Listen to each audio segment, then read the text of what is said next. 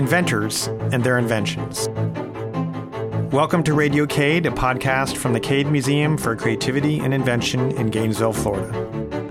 The museum is named after James Robert Cade, who invented Gatorade in 1965. My name is Richard Miles. We'll introduce you to inventors and the things that motivate them. We'll learn about their personal stories, how their inventions work, and how their ideas get from the laboratory to the marketplace.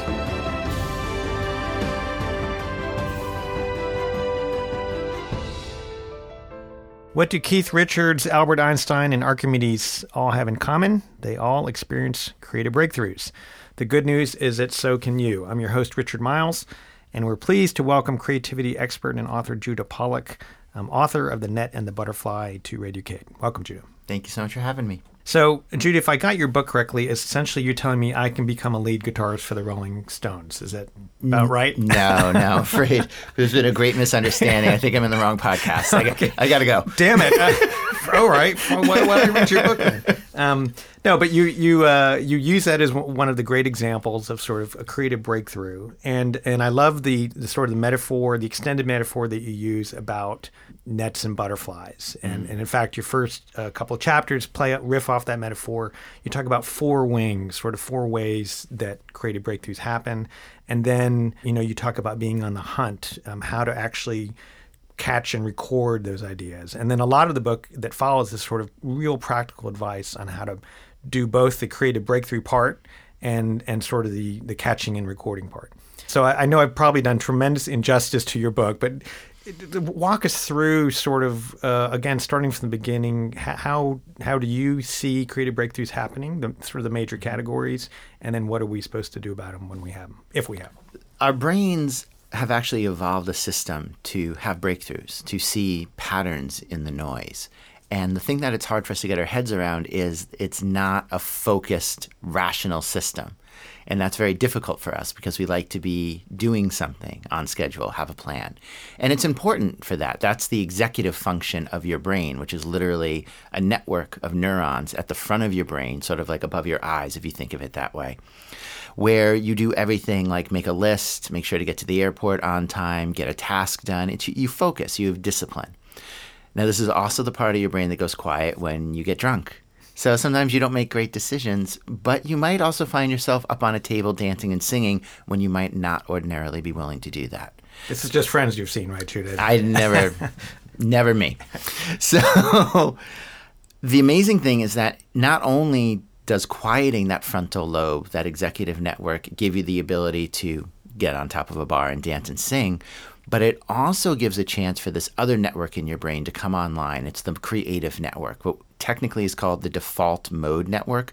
We like to call it the genius lounge. It's also a network. It has about 10 different brain regions, and they all start talking to each other and get very creative when you're not focused on a problem. And it's utilizing and supporting the dance between these two systems that leads to great breakthroughs, which is why all throughout history you have stories of somebody working incredibly hard, like Keith Richards working incredibly hard to create a hit in 1967 on the Rolling Stones' first American tour. But it was only when he fell asleep and then woke up, recorded the opening bars to the song Satisfaction, and then fell back asleep without even remembering he'd done it. That's where the breakthrough came from. He woke up the next morning, turned on the recorder. He had about 30 seconds of those fantastic opening bars and then an hour of a tape of him snoring. And if he didn't record it, he wouldn't have remembered because it came from this more unconscious part of his brain, the more irrational part of his brain. That's what we have a hard time accessing. Judah, tell me, is this somewhat similar to what's the name of the book? Is it Fast Thinking, Slow Thinking? I think Daniel Kahneman, which kind of talks about these two major functions. One is sort of like heavily engaged. Another one is more instinct almost. Is that something similar? I'm so glad you brought this up because just the other day I was like, we named it the wrong title. And so Daniel Kahneman talks about System 1 and System 2. Right, okay. And one of them is very sort of slow and methodical. And one of them is very quick and, as you said, instinctual. And so I realized we should have called it System 3 because this is actually very slow but very intuitive. It's not rationally thought out. So whereas System 1, the slow, plodding, rational system, here we have a more slow system that's very intuitive and instinctual. So it's a mix of the two. And that is really where we get these sudden ahas. So the famous example would be in the shower. And almost everyone has had an experience in the shower when they suddenly realize something. It's a problem they've been having. It might be something they've been working on. Could be a relationship they're in.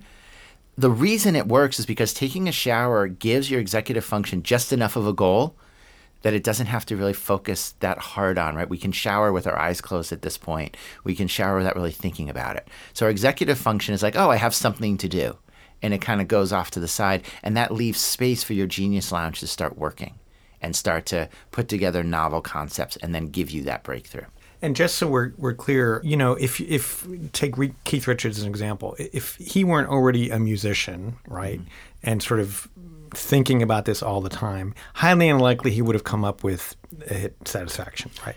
So this is, you know, this preparation, or I guess the genius, you already have to have some geniuses in that lounge, right?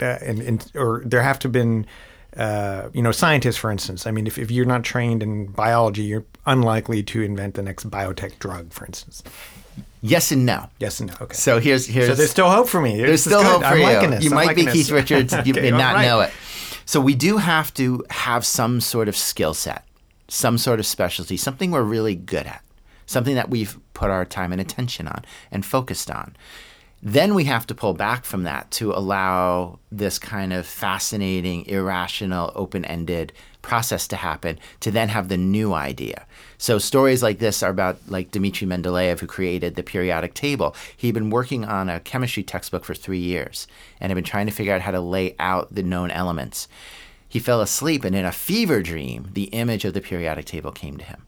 So here's that combination where he had deep knowledge of the subject, but then was able to come and learn something, bring something new. Now, at the same time, cross-pollination creates huge breakthroughs as well. So a great example of this is of a meteorologist at the turn of the last century who was up in the North Pole in the Arctic working on something, and he noticed one day how the icebergs floating on the water looked like jigsaw puzzles. Fast forward 2 years, he's back in his study in London. He's looking at a globe, and he notices that the continents remind him of those iceberg jigsaw puzzles. So he gets it into his mind that maybe they were once connected, like a jigsaw puzzle would be. And he goes, he's not a geologist. He is a meteorologist. He studies weather. But he gets this idea. He goes and he starts studying South America and Africa. And he starts noticing the rocks, the flora and fauna are very similar. Lo and behold, this person invents the concept of continental drift, which completely revolutionizes everything we know about the Earth, the crust, geology, but he wasn't actually a geologist. And in fact, in that situation, it helped because he didn't have the orthodoxy or the dogma to tell him that that was insane. That reminds me actually of an article in the Wall Street Journal that I read at least 10 years ago or more. And it sounds like the setup to a joke, but basically it was a geologist sitting next to a political scientist at some dinner, and they're trying to figure out stuff to talk about. So the geologist is talking about his ability to predict earthquakes based on a change that happened well in advance of an earthquake, subtle shifts deep below the earth. So the political scientist starts thinking, what is there a way that you could apply that lesson to political science? And sure enough, he found what he thought was looking at economic data, not 1 or 2 years out from a presidential election, but 10, 15, 20 years out to see if that could accurately predict trends. And he found what he thought was a very strong correlation. Point being, you got this from a geologist and earthquakes, right? So it's nothing to do with political science whatsoever. And sometimes I think the phrase they use is edge abundance, where two disciplines meet right at that edge, you tend to get a flowering of life. So and nature has it all the time. If you look at deep sea water vents, where it looks like it's too hot for anything to live, and then there's just life blooming everywhere from the energy and the minerals coming out of the vent. So, and if you look at where two ecosystems meet, they can be incredibly rich and alive with life. And so the same thing can happen when you have disciplines meet. And so, you know, the famous Bell Labs building that had so many incredible inventions come out of it. It was just this very long hallway. And the unwritten rule was don't close your door so that there could be all this cross-pollination. Right. And then there was a great article about, I think it was Building 40 at MIT, which was basically an overflow building. So if they couldn't figure out where to put you, they didn't have room, they just shoved you in Building 40. So Building 40 had people from all different lines of work, all sorts of disciplines, and nobody cared what you did. So if you wanted to knock out the roof and build something above you because you needed something larger, you could. And this became just an idea factory. Bose, the sound system, came out of there. All kinds of things came out of there because of this. People just wandering in, be like, what are you working on? And bringing their different points of view. So this is a perfect segue to what I want to talk about next. I mean, your book is more than just sort of an interesting observation of the way that the mind works and, you know, how to catch those ideas.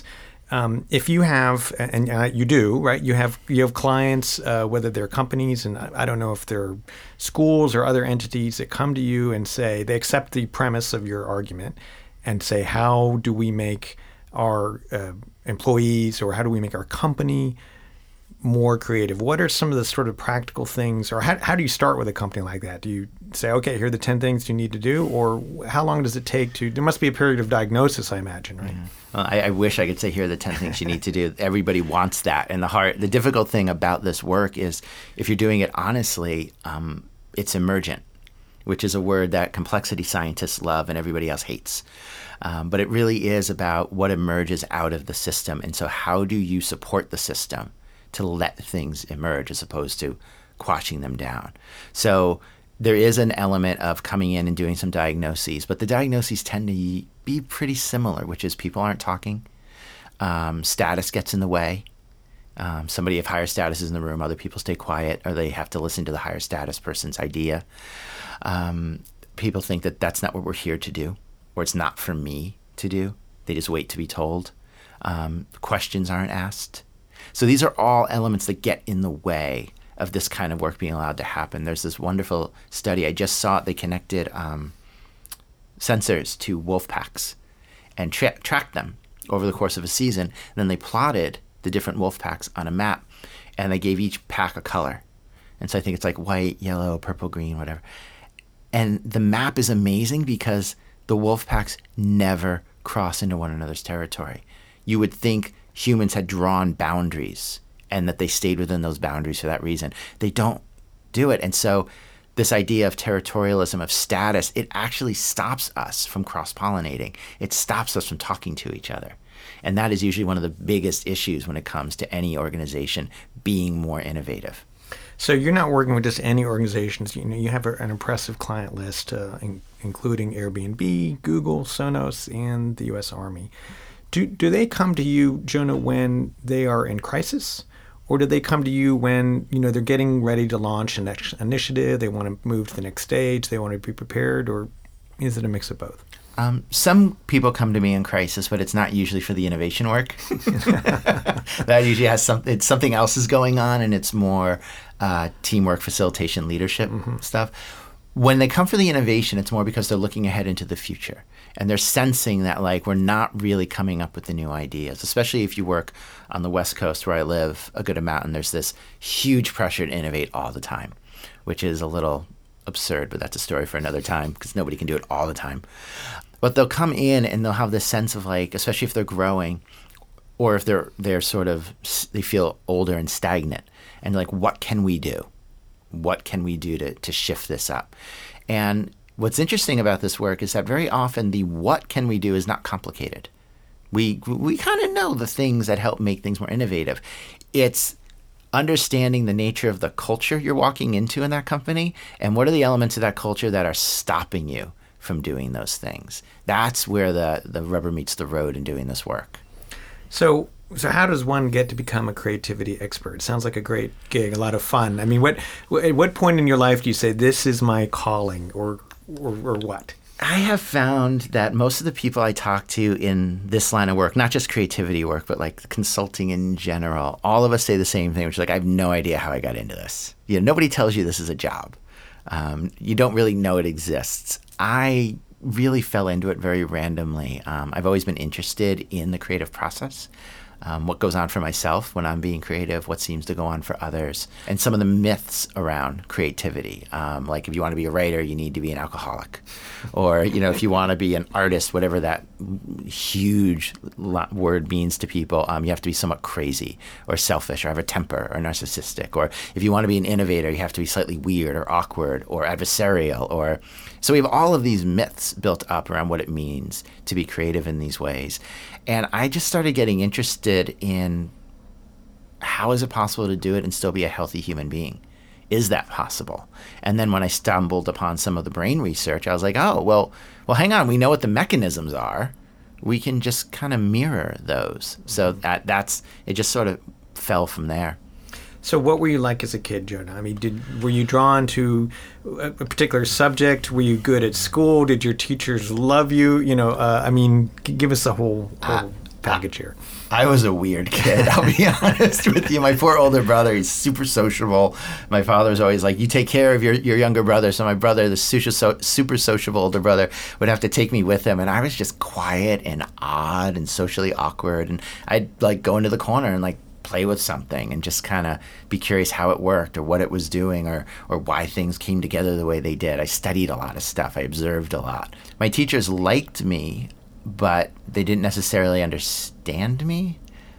So people would very often try and give me direction that I didn't necessarily ask for. I knew I was kind of lost. I wasn't quite sure what to do with myself, but it didn't bother me. And so I think when I came upon this research that said like the way to be innovative is to let yourself be a little bit lost for a while, I was like, that's right. I can do that. I love this. This is perfect. Yeah. Should I know your dad was a defense attorney? What did your mom do? My mom took care of us in the early years, and then she did a lot of volunteer work. She took a whole lot of classes at the New School for Social Research in New York around everything. And which is where you grew up, in New York. Right? In New York, yeah. In Manhattan. Okay. And so she would take these classes and then come home and tell us all about this. So it kind of kept the whole dinner table lively in terms of that. And then she also would volunteer a lot. So working at soup kitchens and teaching Chinese immigrant women how to read and doing all kinds of things like that. So Judah, let's come back to some of your work that you do with clients. And without asking you to violate any non-disclosure agreements or, you know, face possible lawsuits right after this podcast, you know, what client would you say has experienced the biggest breakthrough on the innovation side? I'm not you know, the crisis. And then what has sort of been your most nutty client, I guess, or story? So I'll start with most interesting. This was a really fascinating thing that happened, I think it was about a year and a half ago. So I was working with the Army. I was working with a PsyOps group, which is psychological operations. And we were talking about shadow. And shadow is this psychological concept about the part of ourselves that we just don't notice or pay attention to or think about or see. It's the part of us that comes out when we get really angry and then like 2 hours later we're like, I'm so sorry, I don't know what came over me. That's the part of you that's shadow. And it was sort of an offhanded comment about how nations can have a shadow too. And so we got into a very long discussion about what the shadow of Russia and Iran might be. And in order to do that, we had to look at first their conscious selves. Like, how do they see themselves? What's good? How do when they feel good about themselves and feel like they're being misunderstood as nations, what do they look at? And talked about, you know, Iran's ancient history and all their inventiveness and their poetry and their architecture and their sort of passion for luxury and beauty and life. And then we said, okay, so that's how they see themselves. So now let's talk about what's the shadow side of that that's going on right now. What is welled up? And the conversation was it was fascinating, but it's also fascinating watching these PSYOP soldiers start to really pick up on it and start to realize that if you want to influence another country, you have to actually understand these two sides of the country. And it was very gratifying for me to be like, you know, you need to know this. You're doing important work. Yeah. But they were fascinated by it, to actually do a sort of a psychological breakdown of an entire country and then how you might communicate to that country based on that. And so when I get into conversations like that, I find it fascinating. And it's not doing the actual like innovation work, but it's using the innovation concepts and putting them into play. And so that was... yeah, that was a fascinating experience. So now that you've revealed the secrets of the U.S. Army, I think I can hear a black helicopter landing just outside of Heartwood Soundstage. So they'll... You know, it's funny. I'll vouch for you, Judah. They don't make me sign an NDA. Everyone in Silicon Valley makes me sign an NDA, but the Army's US like... Army, yeah, what the heck, yeah. All right, one final question, Judah. We've talked a lot about companies being clients and organizations, but I think everyone would like to know that... I think everyone in theory would like to be more creative and have those creative breakthroughs. I'm sure you get asked this a lot, probably at every cocktail party you go to. If somebody wants to have that creative breakthrough, what's the advice that you can give them in a couple of minutes? Number one, you are creative. No matter what you may have been told, no matter what you may believe, no matter what your experiences may have been, you have the same creative mechanism in your brain as the most creative person you can think of. Everyone is born with it. It's just a question of building up the muscle. So the second piece is allowing yourself to build up the muscle, which means allowing yourself to be ridiculous sometimes. Not in public. You don't have to get drunk and get up on the table and dance, but allow yourself to draw your idea. Most innovators I talk to draw a lot. They don't draw well. This isn't stuff they're showing anybody. You're not going to a gallery or museum, but by drawing, they actually access a different part of their brain and force themselves to imagine what they're trying to do in a different way. And visual thinking is something that's common across most creative people and innovators. But let yourself do things like that that might seem silly or might seem ridiculous. Read about things you would never read about. Watch things you would never watch. Open yourself to information you just don't know a lot about. Study the history of whatever you're interested in. Talk to people in adjacent fields. Just let this information come in. Get lots of it, because that's what you're going to need. These are like the Lego pieces that you're building up in order to build whatever your new concept is. And then stop. Let your mind wander. Go for a bike ride. Do yoga. Take a walk. Watch a movie. Whatever it is that you do. Let yourself do that and get into this rhythm of taking in this information very consciously, writing it down, organizing it. And side note, writing is really important. Using your hands as opposed to typing gets into your brain in a different way. So try and get used to just taking notes if you can. So take those notes, but then have the discipline to back off, have the discipline to chill out, have the discipline to let your mind wander. That is actually the key component that gets lost in our go, go, go, do, do, do world. Great advice, Judah. And for listeners who are trying to write all that down, you don't have to, because you can buy Judah's book, The Net and the Butterfly, available, I'm sure, everywhere, right? Everywhere. Everywhere, Amazon, your local bookstore, et cetera, et cetera. Judah, great to have you on the show. Good luck with the book, and hopefully we can have you back one day. I would love to. Thank you so much. I'm Richard Miles. Radio Cade would like to thank the following people for their help and support. Liz Gist of the Cade Museum for coordinating inventor interviews. Bob McPeak of Heartwood Soundstage in downtown Gainesville, Florida, for recording, editing, and production of the podcasts and music theme. Tracy Collins for the composition and performance of the Radio Cade theme song, featuring violinist Jacob Lawson. And special thanks to the Cade Museum for Creativity and Invention, located in Gainesville, Florida.